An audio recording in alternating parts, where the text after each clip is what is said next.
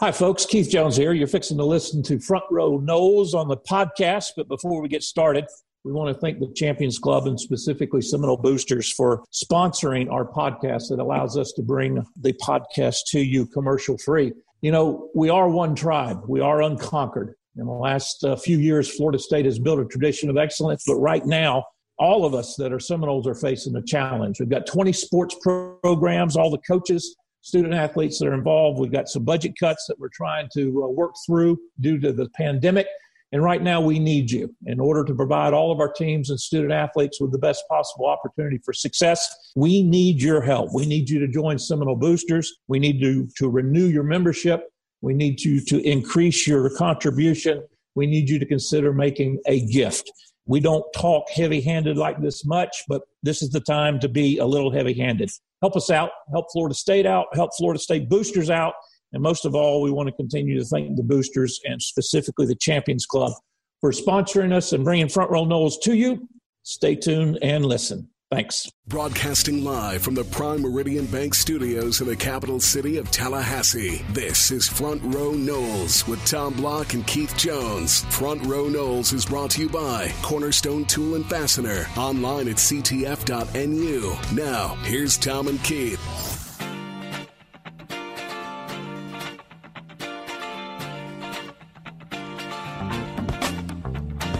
Good day, everybody. Tom and KJ back with you. It is Front Row Noles time. You're also running out of time to complete your holiday shopping. Keith, how are you doing, sir? My goodness, was I supposed to look how many shopping days we had left? Was that my responsibility? I missed no, that. No, I don't want to do the math myself because I've still got work to be done. But we're back in a game week. That's good news, Keith. Well, uh, should we call it a game week or should we play the 2020 we don't know what's going to happen card? Because recall, the ACC has changed protocol, quote unquote. So instead of testing on Friday, they'll be testing tomorrow on Thursday with results back tomorrow evening or Friday morning. And given the luck we've had, maybe we should just cross our fingers, cross our toes, cross our legs, and just hope that nothing comes about. But yes, it is scheduled to be played on Saturday. Fair point. And I was going to cement the fact that we're definitely playing basketball tonight and this week. But honestly, we're not definitely doing anything in 2020 until it happens. So, well, and speaking of basketball, you've had two things happen. Obviously, FSU uh, entertaining uh, Indiana in the ACC Big Ten Challenge, but you've had at least two games postponed that I have picked up on, and then you've had something happen that I haven't seen in a long time. If again, if I've uh, gotten the uh, the information correct, both Duke and North Carolina lost last night in the challenge, which I don't know how long it's been since that's happened. Well, more than that, the ACC got it handed to them last night oh, yeah. in the oh, challenge. Yeah. Other than Miami rallying from 14 down for a win, uh, it was pretty much all uh, all Big Ten. So hopefully mm-hmm. Florida State can get some revenge on Indiana. We're going to talk about that matchup in our next segment.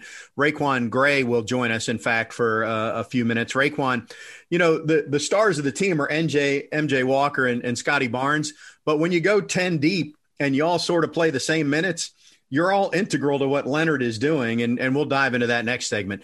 On the football front, Keith, there's the physical and the mental side of this.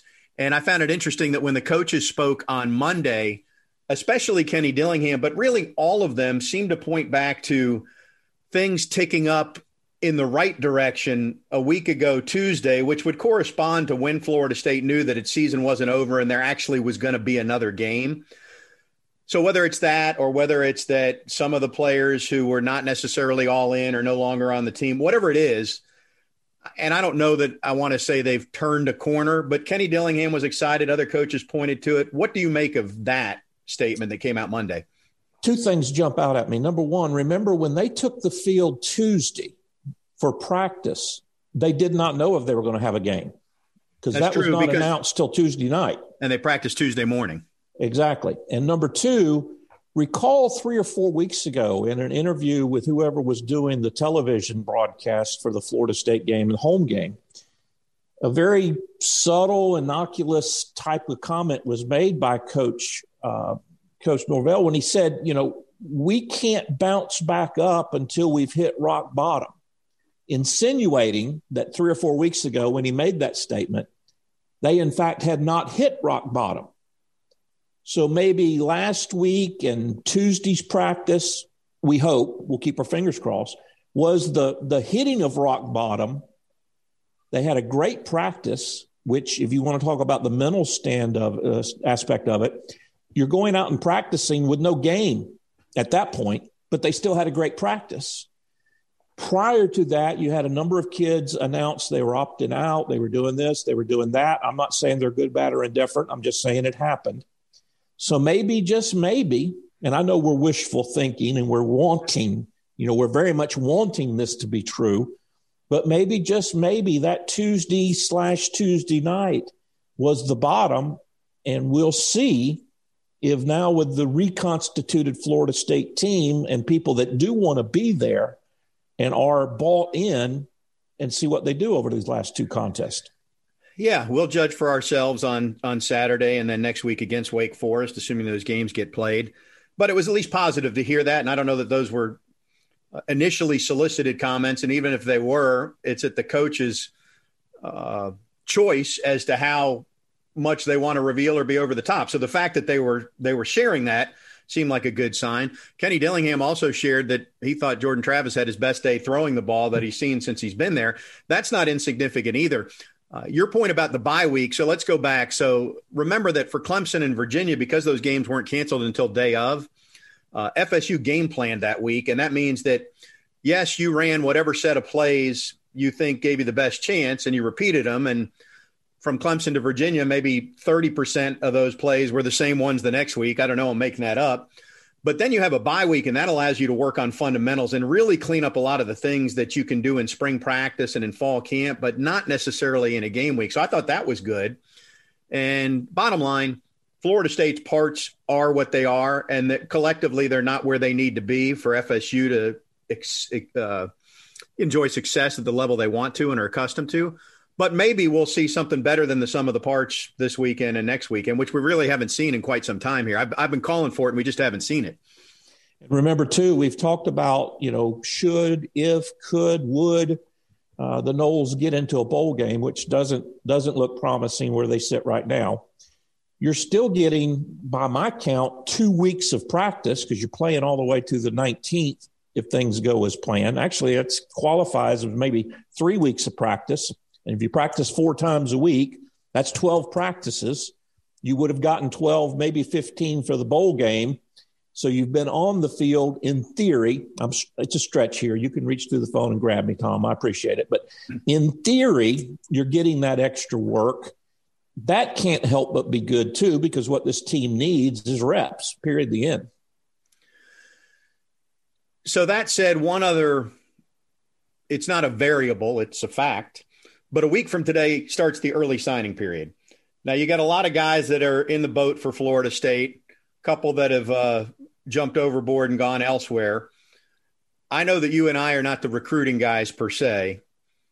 And ultimately, when this season is done, would you feel a little bit better if FSU closed on a two game winning streak? Yes, we'd all feel a little bit better, understanding that four and six is still not anything to do cartwheels over. But more specific to signing day, do you think the result of this Saturday's game against Duke makes a difference for anybody that may be teetering?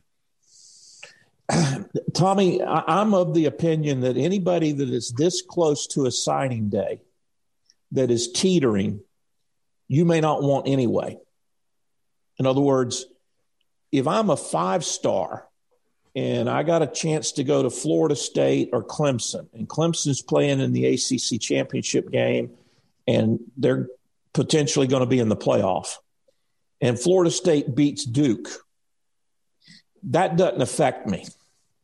And if I'm a three star or a low four star, and I want to be part of rebuilding a program, then it doesn't matter whether Florida State goes two and eight or four and six. I want to be at FSU. So my answer is I don't think it does. What it does is it it helps the mentality of the team because now the work that you've put in has translated into a victory. And remember, you're dealing with 18 to 22 year olds. So as a coach, you've been out there beating on them, berating on them, and working them and telling them they got to get better. And then they lose a ball game. it's like disciplining your children. You know, if you tell them if they'll study for the, the spelling test, they'll get a good grade. They study for the test and don't get a good grade. You got another parental problem to take care of. So I'm not sure it affects recruiting, but it does affect the mentality of the ball club. And candidly, and we don't talk about this much, but it affects the mentality of the coaches. You know, these guys know how to coach. They, Norvell didn't forget how to coach from last year to this year. Okay. So they start questioning are we doing things correctly? Are we, do we need to tweak things? Do we need to modify things when you don't achieve success? So it's positive from a program standpoint. I'm not sure how much it affects recruiting. We'll talk more about recruiting with our Osceola insider. Patrick Burnham will join us this week. He breaks that down for the Osceola and is plugged in. We'll get some on field thoughts too. And as we finish this first segment, Keith, I'll ask you uh, because we talked about the mental side of, of things taking an uptick last week. Physically, we know that guys have healed up. Jordan Travis, by all accounts, is as healthy as he's been in some time. But when you haven't played a game in what will amount to 28 days for the team and 35 for Jordan Travis, is this going to look like the first game of a season? Is it going to be, or, or, or you know, what do you expect? I mean, it's not completely apples to apples there, but a four week break is a long break. It, it, causes you to lose continuity. There's no question. Uh, you lose some of your momentum, uh, but you're the, the diverse side is you're you're obviously rested you're probably better from a nick and a bruise and a, and a beat up standpoint. But yeah, it affects you. I'm not sure it would go all the way back to first game of the season, but certainly it will have some type of material effect.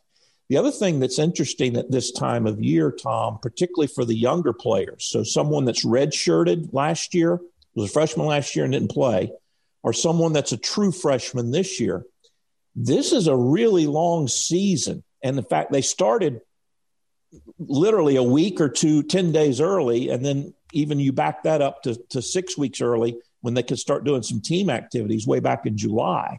This is a very long season from a physical and a mental standpoint. You don't play that long in high school. So you've got to find a way to overcome that barrier as well uh, and so, yeah, it may be a little disjointed. It may be a little ugly going on. I don't know that it'll be as bad as the first game of the year, but it'll have an effect of some sort, no question. So, kickoff four o'clock this Saturday. News from today, by the way, if you're just tuning in, Hamsa Nasirildeen spoke to the media and left the door open to return. I don't want to create false hope there. The stories this week were that he had at least been offered a uh, a chance to compete in the Senior Bowl, and I think everybody has assumed since even before the season that Ham's last year would be this year. But he didn't close the door. He said he's still trying to figure it out. Boy, that would be good news if he somehow came back. Uh, the other seniors that spoke, Janarius Robinson and Emmett Rice, who are not guys flirting with the NFL at this point so much as do have a chance to come back and get a mulligan, basically, because everybody can come back, were non committal.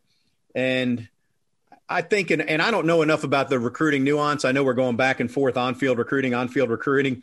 Manny Diaz pointed this out yesterday when he met with the media.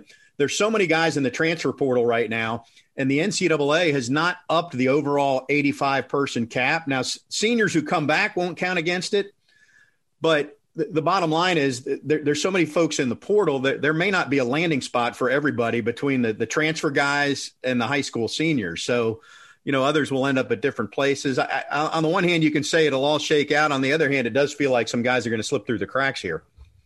I don't think we should read anything into Hamsa's or Emmett or Janarius's J Rob's comments, Tommy, because if all three of them were first round projected NFL players, with two games left in the season as juniors, or in Hamsa's case, a senior, but gets a do over, well, actually, Janarius and, and are too. But my point is, a junior potential first round draft pick would not be telling you he's going pro two games left in the season.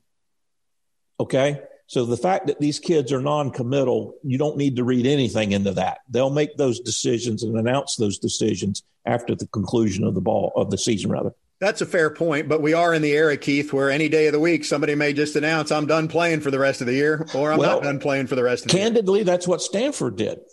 Okay, and again, because of the way he's comported himself. You like that big word? I've, I've, I've Stanford. You mean Asante? Did you go Asante, back? Asante. I'm sorry.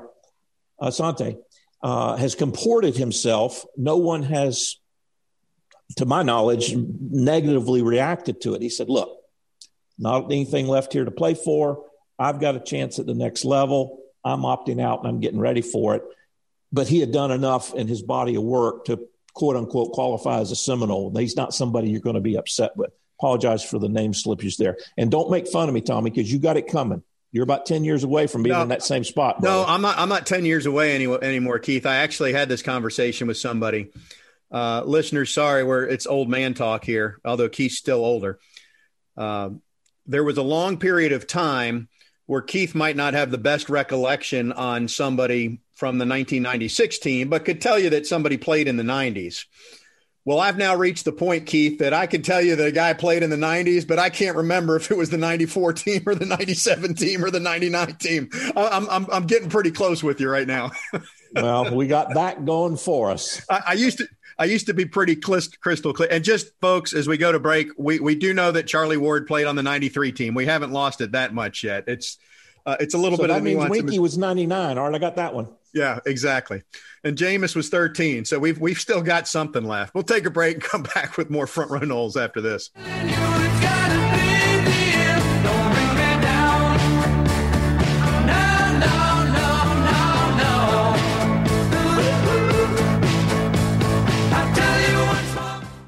Front Row Noles on 97.9 ESPN Radio is presented by Hobson Chevrolet of Cairo, Georgia. Get your best deal the Hobson way. Now, back to Tom and Keith.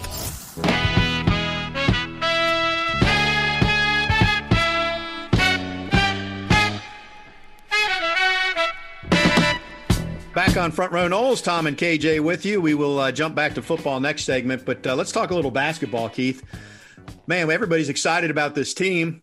And then first game of the season gets canceled. Then you get a little taste and you see Scottie Barnes with his behind the back. You know, maybe he got away with the travel, but it was still a nice dunk against. and then we wait another week, and now we're going to get a test against Indiana, who handled Florida State really easily last year, as it turned out. Uh, but I'm excited. ACC Big Ten tonight. If nothing else, it's game two. Win lose, there won't be a draw. You can't draw too many conclusions on it, but I'm excited that Florida State's going to be playing at the Tuck tonight. Well, we've talked all about during football season about optics, and I think this early in the basketball season, uh, win or lose, what you're looking for is how well does Florida State play. Coach Hamilton's talked about, you know, the learning curve that he and the staff are going through in terms of how to get the rotation in place, and I know uh, Coach Ham would be the first to tell you he'd like to have two or three more games underneath his belt. A, for the kids to have played together, and B, for him to see how they played together so he knows how to put them together going forward. Uh, but I think Florida State um, is on a, a, at least this week, we're going to learn a lot more, at least from an optic standpoint, about this team relative to taking on Indiana tonight and then Florida on Saturday. And I know, if nothing else, if nothing else, the kids are ready to get back on the court. We talk in football about getting beaten up on your own teammates and you want to play a game. Well, there's a similar type of thing in basketball. These kids have been on the court against each other. They've only played one game. They want to see somebody else with a different colored jersey on. By the way, that game tonight, 7:15. Originally it was 9:15, but it got changed in the ESPN pecking order. So uh, tune in early if you're trying to watch that thing live. Uh, mentioned in the first segment, Keith, Last night, Iowa beats North Carolina. Illinois beats Duke. Penn State beats Virginia Tech. Rutgers beats Syracuse. Ohio State beats Notre Dame. Uh, Minnesota beats Boston College. And Miami, the Sunshine State, is the only school that holds up the end of the bargain. That has to be the worst day for the ACC in the history of the ACC Big Ten Challenge. Now, I don't, frankly, I don't care what the rest of the league does tonight. I just want FSU to win. That's how not go ACC we are. Am I right? you are right. And uh, again, that's a strictly 2020 issue because in the, these uh, tournaments, if you will, these matchups in years past, uh, conference pride has been very much a part of it. We've talked about the fact that Florida State wants to hold up their end of the bargain along with their peers in the Atlantic Coast Conference. But as I mentioned, you know, it's just unusual. And I don't know, we could go back and look at it, but we're not going to because we're lazy that way. But having all those teams, particularly Duke and North Carolina, lose on the same night, that's a rare occurrence. And maybe it speaks to how how much different this season will be because of all the circumstances around it. Biggest thing that concerns me tonight is that Indiana has played several games and FSU's played one. And Leonard works his rotation not just in a in a normal year, but especially in a COVID year. He's you know he played as many guys as he could last week, and so they're still kind of finding their way. You know this from all years associated with FSU basketball. Normal season, it's going to be eight or ten games before he shortens the bench, and and Florida State's going to round into form in mid January and be pretty doggone solid from then until the end of the year. So I do have some concerns about that, but FSU's at home, and I really like the, the pieces including RaiQuan Gray, who's not going to be the first name that comes off the tip of the tongue. You're going to talk about MJ Walker and Scottie Barnes and uh, even Malik Osborne and some others. But uh, we we've had RaiQuan on the show previously. We had him on. Uh, we have him on right now as well. Uh, we recorded this interview, but uh, it, the, the first question we asked him, then the interview will flow from there, was just about team chemistry and leadership. And so, listen in. This is uh, RaiQuan's response in the rest of that interview. No, nobody's above anybody. You know, everybody has an equal voice on the team, and we all share a uh, certain type of respect for each other. So I am just another one of the guys that's, like you say, been here longer, but I'm also learning and you know getting better myself. So we help each other out on that. And I mean, it's just it takes a lot of you know pressure. I would say off your shoulders, and you just you can relax and just be yourself. So I mean, our coaches and my teammates do a great job of helping me. I know Coach Ham and, and Coach Stan uh, stress uh, hitting those defensive boards and getting the ball out. And anybody one through five can bring the ball up court on a fast break. We've seen you do that even with your size, but now you got to be honest with us. I hear this rumor going around that you might even be uh, playing the point guard position in half court sets at some point along the lines. Is there any truth to that? Uh, I mean, I, I played point guard in high school, so I mean, it's no it's no huge adjustment for me. I think that I've de- I definitely have you know the capability of doing it, but I mean, just what my team needs, whatever coaches feel like, you know, put us in the best position to win. So if they need me to play that, I can play it, you know, any position on the court. So I mean, whatever my team needs, I'm comfortable with playing it. So yeah, I can definitely. So, so your motto is Trent who? We, who's this Trent guy from last year? Let's talk about Turk. So, what does the team need right now? I mean, what's your assessment through practice and just one game where you guys obviously were the superior team? So, it's not a lot of a measuring stick right now. I mean, what do you, you will have one tonight, but but what do you feel like? Uh, you know, where are you guys doing well, and where do you guys need to improve and, and focus on here early in the season? Um, I mean, you can obviously get better in all areas of the game, you know, as a team, a collective group. But um, I mean, kind of lack of experience, you know, that kind of is a thing for us right now. You know, we're trying to be be as mature as possible throughout these games. You know, we're definitely going through a tough schedule in these next coming weeks. So just, you know, stand on top of our details and our, our techniques, honestly, just, you know, thinking to our of our defense, moving the ball on offense and playing together and sharing the ball. Honestly, I think we, if we play defense and defend and share the ball, then all the other mistakes and weaknesses of our team will, will, will be, you know, not exposed. So, you know, we stick to those things and, you know, listen to our coaching staff and our coaches. I mean, I, I think we'll be all right. So, Let's talk specifics. What do you see as the keys in this matchup against Indiana and the ACC Big Ten tonight? Uh, we definitely have to rebound the ball. They're a physical team. You know, they want to know get offensive rebounds and definitely impose their will on the inside. They have uh, two great post players and uh, a lot of good guards. So I mean, we're just trying to you know be physical and, and, rebound the ball as much as possible and you know just playing our style. I think that like we always say that what we have to do to adjust to other teams, but teams have to adjust to us too. So I think we just play our style and rebound the ball and you know, be who we are. And I think everything else take care of itself. What, One of the few games that uh, you lost last year was at Indiana. Uh, obviously, that's a little bit of a motivation. But what do you remember about that game? What are you telling, for example, the freshmen about that style of Indiana play? Um, I mean, you always have to be, you know, aware of anything. You know, they, they crash the glass. You know, they run a lot of different sets on offense, so you always have to be aware on defense. You know, as far as being the help side defender or even on the ball, you got to know who you're guarding you know, what they like to do and what they don't like to do. So you definitely have to be locked into the detail on the scout report. So just always, you know, be aware on the defensive end because anything can come at you. You talk about those freshmen. So my impression, and I've only seen last week's game. I mean, Coach Ham always has long athletic teams, but but watching Scottie and and just in general, it feels like the team's even longer now. I mean, it, it, when you look out of the court, and I know you're a big guy too, is Is is it bigger, and are the are the passing lanes even smaller right now with with what you guys have on the roster? Um, yeah, I mean it's kind of ridiculous. I mean it's a practice against you know players of that size, and you know we, we just always scrimmage against each other, so it's it's difficult for honestly me sometimes to make a pass or you know see the ball or you know just get to the paint, but. I mean, it's kind of it's crazy. We, we have depth all over the you know depth and length all over the bench and all, you know on the court at all times. So it's, it's definitely hard you know, getting the ball across the court or passing the ball or getting inside the paint. So, I mean, it's, it's definitely a blessing, you know, to have, and it's great to play play with, but it's, you know, a problem, a huge problem to play against. So, I mean, we try to use it to our advantage and, you know, have fun with it also. Turk Tom's mentioned it. It's true. You're a big guy, but you you've slimmed down a little bit. You've continued to watch your nutrition. I know you spent a lot of time with Coach Bradley. How how much better does it feel to be as quick as you appear to be right now, uh, going into the season? Um, I mean, it's great. I mean, I, I honestly feel like you know, that definitely helps me on the court. You know, moving and guarding, and, you know, just get up and down the court. You know, be able to jump and just play hard for a long period of time. So it's definitely been a great offseason for me.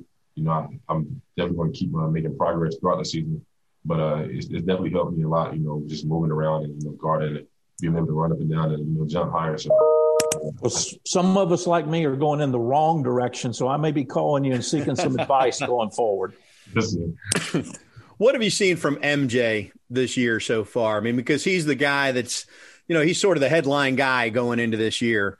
Uh, it's it's his senior season. Have you noticed a difference either in his work ethic or how vocal he is or anything that he's doing? Um, I mean, he's always worked hard. You know, I think that he's developed a routine that he's comfortable with and that he's, you know, that he feel like he's getting better at. So, I mean, he, he's just really just standing in the gym, you know, and being himself. I mean, obviously MJ came out of high school as a highly rated recruit. And now that he's, you know, a senior, I think he's a lot more confident and comfortable, you know, just at, at ease, you know, I guess being a mature guy and being here so long that kind of just found the right pace to play at. So, I mean, he's definitely going to have a huge year. And he, he's putting in the work this offseason, and I've seen it myself. And I just think that he, he's, he's playing really, really mature right now, and it's obviously showing throughout the game.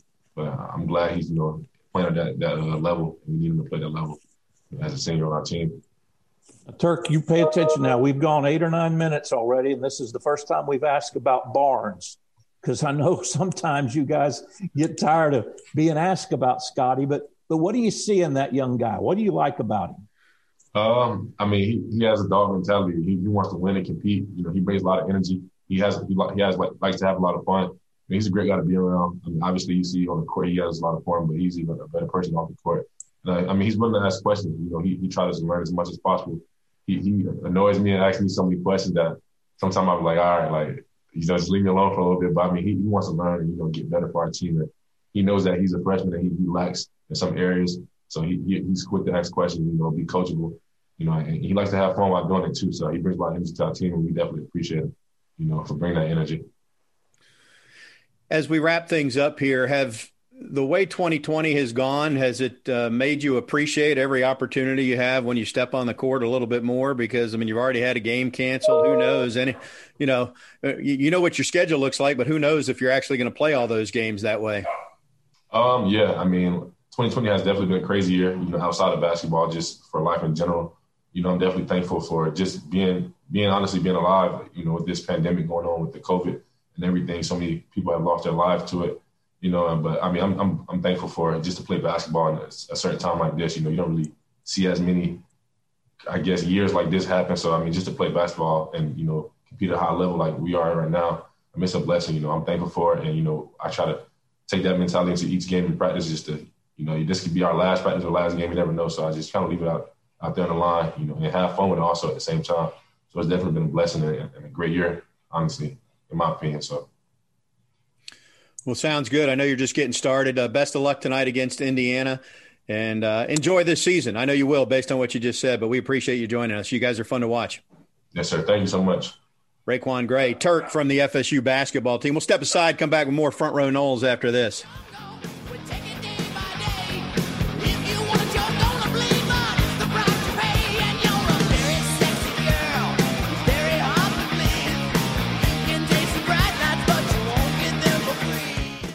Front Row Noles is brought to you by The Osceola, dedicated to FSU sports and fan experiences. Sign up for a free trial at theosceola.com or call 833 FSU News.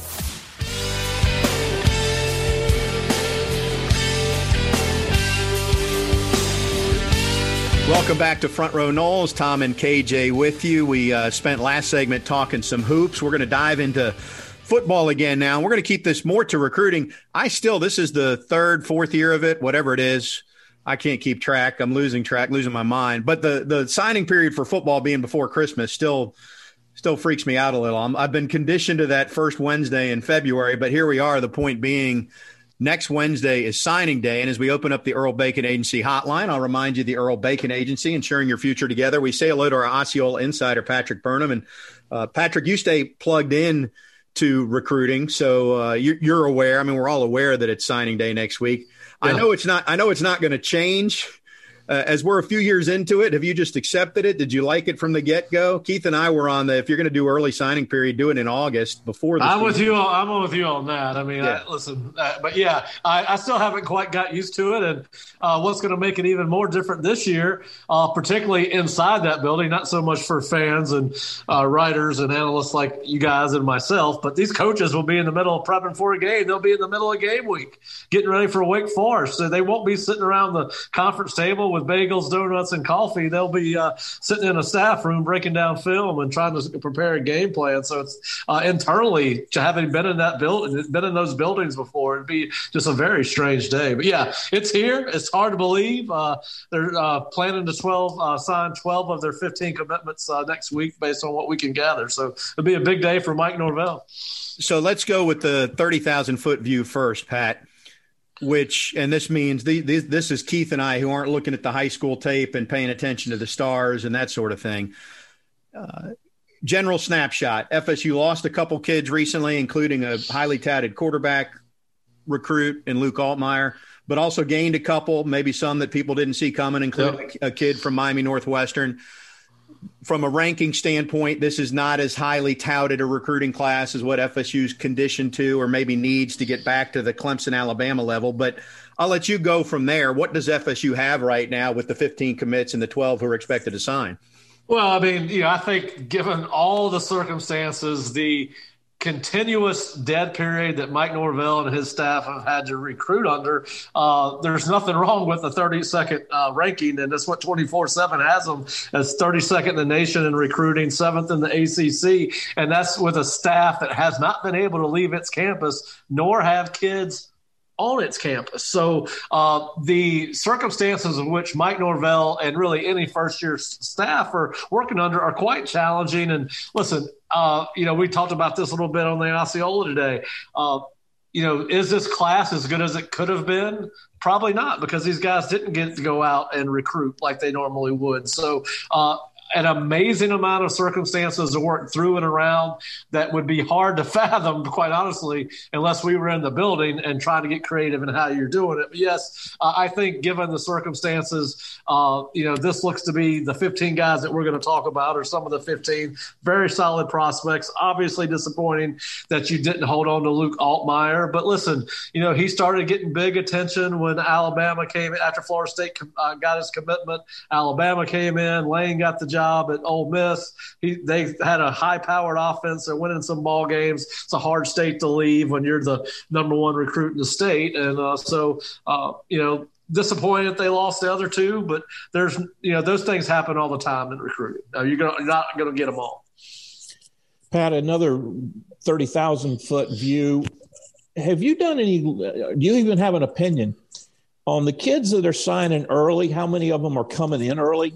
I mean, has the early signing period really helped, hurt, or been immaterial to the kids that enroll in January? Well, I think from a football standpoint, it's a big advantage for the school and for the kid. Now, socially, academically, I don't know. I mean, you know, to miss your senior prom and miss your senior spring break and you're going through football practice i think it's uh, you know it does help you get acclimated to class and the college life and you know maybe you get a little bit more of a head start than you would if you came in in august but kids don't come in in august anymore. They come in in june. So they get those six to 12 hours in the summer. Uh, so listen i think that uh, i think for the kids that want to do it, I think it's a great option to have, but I don't I don't hold it against the kid for not wanting to do it. But certainly they've got several kids, and uh, Bryson Estes, offensive lineman, is going to come in early. Jackson West, the, the tight end, Joshua Burwell, he's going to be an early wide receiver. He's going to be an early enrollee. Uh, Joshua Farmer from down the street at Gadsden County, early enrollee, and Kevin Knowles from uh, Hollywood Mac- MacArthur. So they're going to have about five of their kids early enrollees. Most of them are going to wait till the summer though. So let's let's just go a couple of names here. Patrick Payton was the kid who committed at a Northwestern high school from Miami, and uh, you know while I don't dive into the weeds uh, that much, you don't have to follow recruiting to know if you hear Miami Dade County and you got somebody. Uh, now, a Cane fan would say, well, that's because Miami didn't want them or whatever. But bottom line, they play good football in Miami Dade County, and there seems to yeah. be a little bit of a buzz about them. So tell us about them. Well, Florida State historically has uh, brought some pretty good players from South Florida, so they don't all go to Miami. But yeah, Patrick Payton, uh, 6'5", 205. He's rated as a four-star from Northwestern High School, which I believe gave us Marvin Jones, among others. Uh, but a great-looking kid, long, athletic, uh, gets off, comes off the edge well. Florida State needs a pass rusher. I think the question with Patrick, he's a long-looking two. You can't see, haven't been able to see him in person. How much weight can he put on? Does he end up an outside linebacker, or does he end up as a, a hand down defensive end, or stand up? Probably more of a fox than he is a strong side defensive end if he translates. But yeah, uh, certainly a guy that looks like he plays with uh, good eye discipline, under control, but certainly a guy that chases the ball well and gets after the quarterback. But a, a good pickup for Florida State for sure. What about the offensive lineman? I mean, that's been a big question for a while, and I know Rod Orr's been in the boat. Yeah. And, and, there's a kid from Niceville, and it, it feels like he's been higher profile. And, and is he going to be one that, that sticks or gets away? Well, you know, Kimo is, uh, and Kimo Makaneole is who you're talking about, 6'4", 285 from Niceville, Florida. He's only a three-star guy, but listen, watch his tape again this morning. A uh, guy that I like more and more. He's big, physical, athletic, has extremely quick feet, probably doesn't have the ideal size uh, and length to be a tackle in uh, major college ball, but has the athleticism to do it. Uh, but certainly a guy that you could see starting – three, maybe four years as a guard or center, and I, I really like the kid. Uh, they've also got Bryson Estes, the center guard from Eagles Landing Christian, not as highly uh, touted as Rod Orr and Kimo, but certainly gives them a core group of three guys that you think have potential to contribute uh, in Rod's case, probably right away, uh, and in Kimo's case and Bryson's case, probably early in their careers, uh, redshirt freshman, redshirt sophomore, and then of course you would think they would probably go after two more, uh, and probably either JUCO or the transfer portal to add some more experience to what is still a very young offensive line. Speaking of those options, uh, junior college as well as the transfer and or graduate everybody always focuses on the quarterback, and there's been a lot in social media about uh, am I getting away? But does Florida State really need to sign a high school quarterback this year? I guess becomes the question. Uh, listen, uh, my understanding is that once Luke left, that they're not. Their plan is to go through the portal one way or the other, whether it's a junior college transfer or a grad student transfer. And you know, you've heard McKenzie Milton, and then you got the kid at uh, Utah, who I think would be at Jake Bentley, who was at South Carolina for a couple years, might be a guy that you could bridge the gap with. Both guys can throw the football. I don't know. Well, I don't know if they're recruiting both or either one of those two kids are, in, are, interested, but they certainly have proven track records. One leading UCF to prominence, one leading uh, a young was a starter as a freshman and sophomore at South Carolina. But I would think at this point, Keith, that they will go the transfer route on a quarterback, particularly if they like their three young quarterbacks that they have that will all come back as sophomores and freshmen next year. Patrick, let, let's let's dive into the weeds here in terms of the nuance of recruiting. So there's an 85 scholarship limit on the team, and there's a 25 limit every yep. every year. I haven't processed this, but we know seniors next year won't count against the 85. So if Emmett Rice comes back, he's not one of your 85. Right. But everybody this year is getting another year. So right. what about a guy who's a junior two now two years from now are they going to make an exception there on the limit so you can go over you understand what I'm saying? Yeah, my understanding is that it'll be a hard 85 after next year. Okay, so if that's the case, then I raised this in the first segment, and Manny Diaz brought it up this week, and we Keith and I talked a little bit about it. You got so many guys in the transfer portal because they're convinced the grass is greener, and then you got the same amount of high school kids coming out. Is there going to be enough spots for everybody to land? no, there's no. The, the math doesn't add up that way because listen, you can go over 85 scholarships if you want. You still got to find a way to pay for it. So, I mean, you got to raise the additional funds to get that scholarship. So there's still, it's not, you know, if you got 10 seniors, you're just not going to bring them all back all across the country. And then to talk about what you just said, all right, Florida State's got five seniors right now that are on the depth chart for this week's game against Duke. Uh, it's very easy to see where you might bring four of those guys back. So that that's four guys that you can't bring back off the transfer portal uh, or w- probably wouldn't because again you got to pay for the scholarships. But if Janarius Robinson, Joshua Kaindoh, and Emmett Rice and Hamsa Nasirildeen come back to Mike and say, "Hey, how's it come back?" How do you tell any of those four guys we don't want you back? yeah. I mean, so yeah, I think I think it's gonna. Uh, I think the the numbers game is gonna end up working against some kids as they get further and further into this. Patrick, one other part of that from the number standpoint, depending on where you're talking about and who you're talking to, Florida State is at 66, 64 scholarship players right now. Yeah, that's about if what those, I've got. Yeah. If those four seniors left, you're at plus or minus 60. Yep. You can sign 25, that gets you yep. to 85. Does a transfer portal kid count as a recruited kid or just against your 85? In other words, could you sign 25 high school kids and accept three or four transfer portal kids if you had enough for the 85? You know, Keith, to be honest with you, I'm not sure how the count back rule works, uh, so forth and so on. Now, my understanding is that the transfer portal guys would count as an initial. I could be wrong, and if I'm wrong, no, no, I apologize. I th- no, no, I think that's right. Transfer guys count yeah. towards the 25, but what yeah. you're diving into, Pat, is – sometimes if you didn't have 85 the year before, you can count a guy or two. Yeah, yeah. Maybe yeah. you can gray shirt a guy, which you know that's technically not a count. So there's been ways to nuance it a little, but it's. Yeah. Uh, and the other part that I would make, Tom and Pat, is the 85 cap is not an issue for 2021. Right. It's an issue for 2022 and going forward. Right. So if you had if you had 22 kids in your sophomore class and every one of them said, I want to come back for an extra year, then two or three years from now, you theoretically could only sign three kids. Well, that's that. That was why I asked. That's Pat, my point. Yeah, yeah. That was why I asked Pat that question because where the logjam could occur is down the road if they're exactly. not going to let. Now the reality is attrition will happen uh, for good reasons, i.e., turning pro, graduate. Right for bad reasons, screwed up, no longer on the team. Uh, but it's still an issue, and, and, at least something that is in the back, Pat, if you agree with me, in the back of the coaches' minds.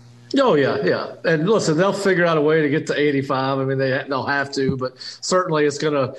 Uh, and there's always uncomfortable conversations in the off season when uh, semester break comes and coaches are trying to figure out exactly how they're going to allocate scholarship numbers moving forward. And uh, you know, so listen, uh, that's gonna those things will happen and they will remedy itself. But yes, it's uh, you essentially got to look at it as a one year exemption, and you know yeah. you can say all these other kids aren't coming back or don't lose their year eligibility, but the fact of the matter is they really do. The the uncomfortable conversation is that the one? Hey Tom, you know, we, we really enjoyed having you here and, and you can come back if you want to, but but you're going to be third team on the scout team next year. I'm just letting you know right now. Is that how that goes? Those conversations do take place. but People don't want to believe it, but they do. well, there's just one complicating factor though, gentlemen. Those scholarships are now guaranteed. So when you want to have that conversation with Tom, you're going to be on the third team scout team. You need Tom to voluntarily leave or you got to find a way to MDQ him. Well, he can make your life. Well, he can make your life horrible. Sticking with this, so here's here's my. Do you expect any late additions here? You know, there's 12 we're going to sign, and and I'm going from the a bird in the hand is is better than two in the bush kind of you know in other words you're not saying we want 15 high school and 10 10 transfers because if a kid knocks on the door next week on the 16th and and you think he's good enough to get a scholarship you're going to go ahead and take him right now yeah, I mean, like if they the receiver out of Louisiana, Destyn Pazon, is you know they're expecting that he might sign with Florida State. Uh, you know whether it's going to be early signing day or whether it's in February, the first Wednesday in February. So yeah, I think it's likely that you'll see something, another commitment pop up, another early signing pop up between now and next Wednesday or next Friday for sure you know, there's always the mystery recruit. We always want to hear about who's the mystery recruit. You know, we haven't had that. That was, I'm, I'm being facetious, Pat, from back in the day. There always used to be rumors about somebody. Oh, else. well, yeah, there's always the one unknown that for some reason the scholarship works out for him. Uh, you yeah. weren't expecting to sign him with your class. And, you know, well, like, there's also, and your dad, Pat, could talk to this. There's also the kid that you try to find to get to go away somewhere for about 10 days so nobody can find him before signing day. yeah, or, or, even after you sign him, we have a, you know, we signed, uh, when I was a GA at South Carolina, we signed Jeff Chaney, a running back from down in Lake Wales, Lake Gibson area. And uh, he didn't qualify academically. So we, we uh, hit him in Augusta, South Carolina uh, North Augusta, South Carolina, which is right next to Augusta, Georgia. He went back home for Christmas, and Florida State was waiting on him at the airport. He never made it back to South Carolina. and as you guys well know, Jeff had a very good career. He was a very good player. He was. He sure was. He was a great kid. I, I want to go back. You mentioned the recruiting rankings at the top, Pat. So I think you said FSU's 32nd and seventh in the oh. ACC. Was that the 247 composite? That was 247. Now that's cumulative points, which is based on number of signees or commitments, right? Because there's an average ranking and then there's a cumulative. Yeah, they have a formula where they, they each kid's assigned a value. Yeah, and then the the value divided by the number of signees or commitments, yeah, get you get I, you your score. I, I, guess the bigger question, and Keith and I are are much more on the let's just get guys who want to be here. Let's be better than the the sum of the parts, and then in turn, the foreign, the, you know, the recruiting profile will raise. Is that right. is that how you think this gets done over the next few years? Yeah, listen, I mean, you know. Uh, if you start winning ball games, no matter who you sign, they're going to be four and five stars. Look at Alabama; they're, I mean, they might have a three or four star, uh, three star kid every now and then, but most of the time, by the time they get to National Signing Day, their kids are going to be ranked a four star at the very least because they're signing at Alabama. So, you know, listen, the recruiting uh, rankings game is an inexact science. Uh, I see a lot of three stars that are just as good as four stars based on their film. It's just somebody's decided, hey, these 150 kids are four star prospects, and because those 150 guys are four stars, these other guys can't be. I don't know if that's the case. I would argue that most people cannot tell you the difference between a three four a three star and four star prospect. I can tell you what a five star prospect because I look, hey, that guy should be playing the NFL in five years if he lives up to his ability. All of us can recognize recognize a five star, but I don't know how people distinguish between a three three star and four star guy. I don't, I don't know. Uh, and I've watched a lot of football, and I don't know how to do it. Well, and it also further complicating it. You know, what's your team record? Because although that doesn't go into the statistics model, uh, it it you know coaches don't like recruiting off of losing teams. And what's the size of the city? I mean, it's kind of hard to get to to Wildwood, Florida, unless well, you yeah. really want to go there. Oh yeah, and listen, we were we were talking about the panhandle, and you got a kid like Kimo who sits there in Niceville in the middle of nowhere, Panhandle, Florida. Great football program, but uh, how he's a three star based on some of these other guys, I don't I don't get it. Uh, and he probably wasn't a three star until Florida State offered it. Now I don't know that, but he was kind of under the radar because of where he was. You're right. What else needs to be discussed or added in regard to signing day next week? Oh, I just think that, you know, listen, uh, it's recruiting. Anything could and probably will happen before Wednesday to Friday gets here. But uh, I just think that I, you know, listen, the challenge that these this staff has had to try to put this class together under these circumstances is, uh, you know, I don't, I, I'm not saying it's a bad class, but you would have to think that this class would be better if they'd actually been able to get on the road, go recruit, go build relationships with these guys. It probably would have been much harder for a Bradley Jennings or a Luke Altmyer to decommit had they actually had these one-on-one personal relationships with uh, uh, these coaches and had an ability to come to campus and get to know people. But yeah, listen, they, it's an extraordinary amount of circumstances that these guys have been working under. And listen, it'll be it'll mean less as they move on as far as it being a negative. Uh, you, I mean, listen, their 2022 class is already ranked 15th in the nation, so you know they're they're they're working as good as anybody forward given the circumstances, but it, it, certainly, you know, I think it hurt them with this class. But they listen, they've held on to Rod Orr, who I think is the best player on their uh, of all the 15 commitments, and you got uh, there's no doubt people have come back in on him. So they've done a good job, I think. Pat, I got to ask the question I've asked the last four or five years. You may not know the answer, but you can reach through the phone and, and do you still send in your uh, uh, NLI via fax machine, or have they upgraded to email yet?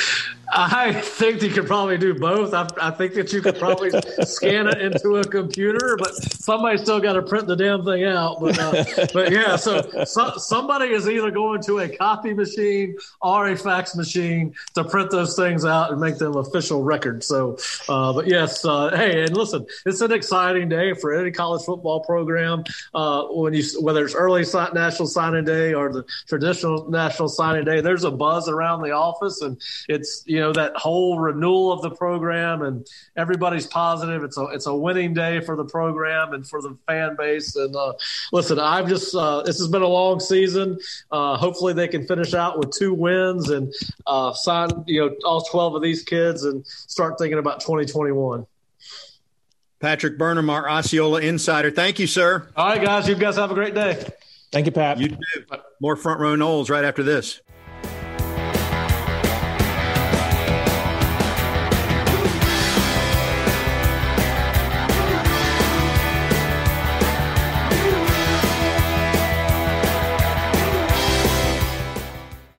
Front Row Noles on 97.9 ESPN Radio is presented by Hobson Chevrolet of Cairo, Georgia. Get your best deal the Hobson way. Now, back to Tom and Keith.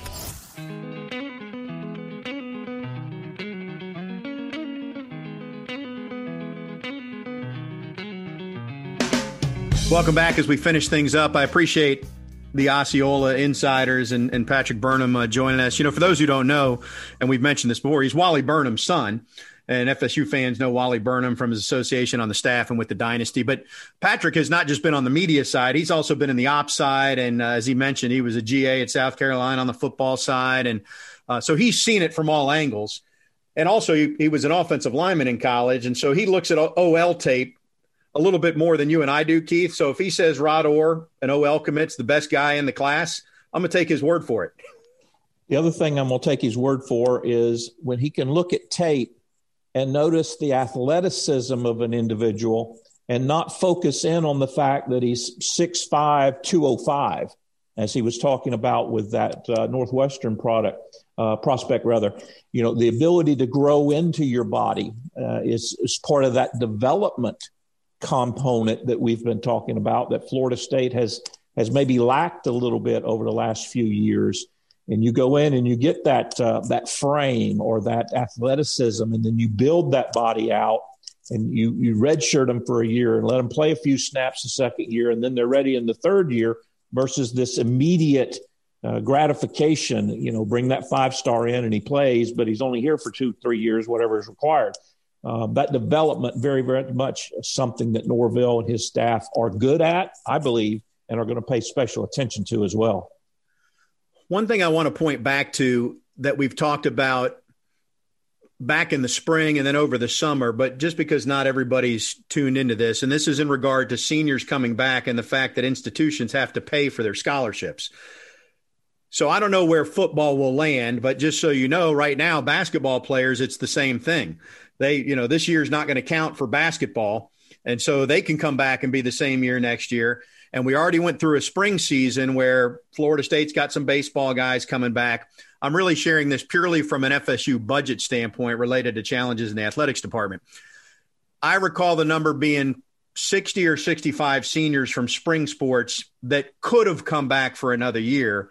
And when all was said and done, it ended up being roughly a third, 20 to 25 who came back. So I just, that's just context related to the budget. which is a challenge for Florida State right now. If you continue to get a third of the class that keeps coming back, and now we're going to go into another spring sports cycle, Keith, and they may well say this year's a mulligan too. So I don't know, but it, the budget is part of the calculation at some point. And it goes back to our earlier conversation about whether it's you know uh, a kid, you know, you want to invite him to leave, so to speak, and you know whether that scholarship is honored or not honored, and how all that works.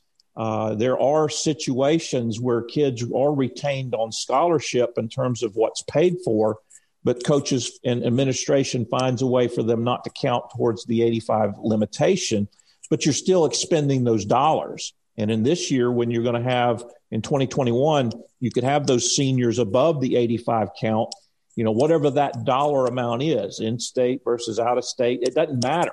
It's money. And finding a way to find that money is much more difficult in today's environment than it was two, three, five years prior.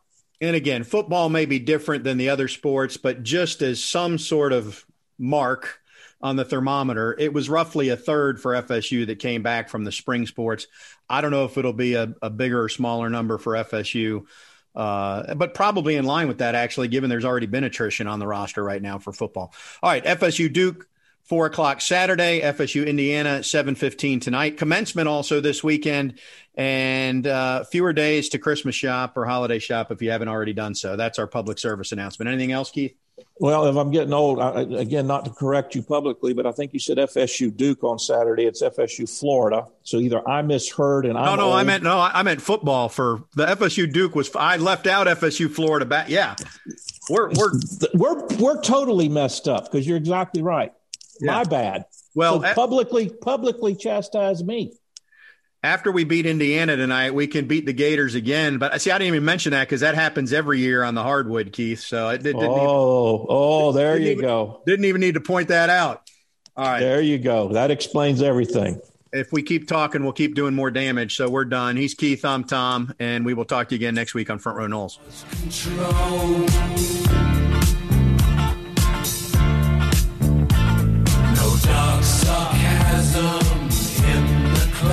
Ooh.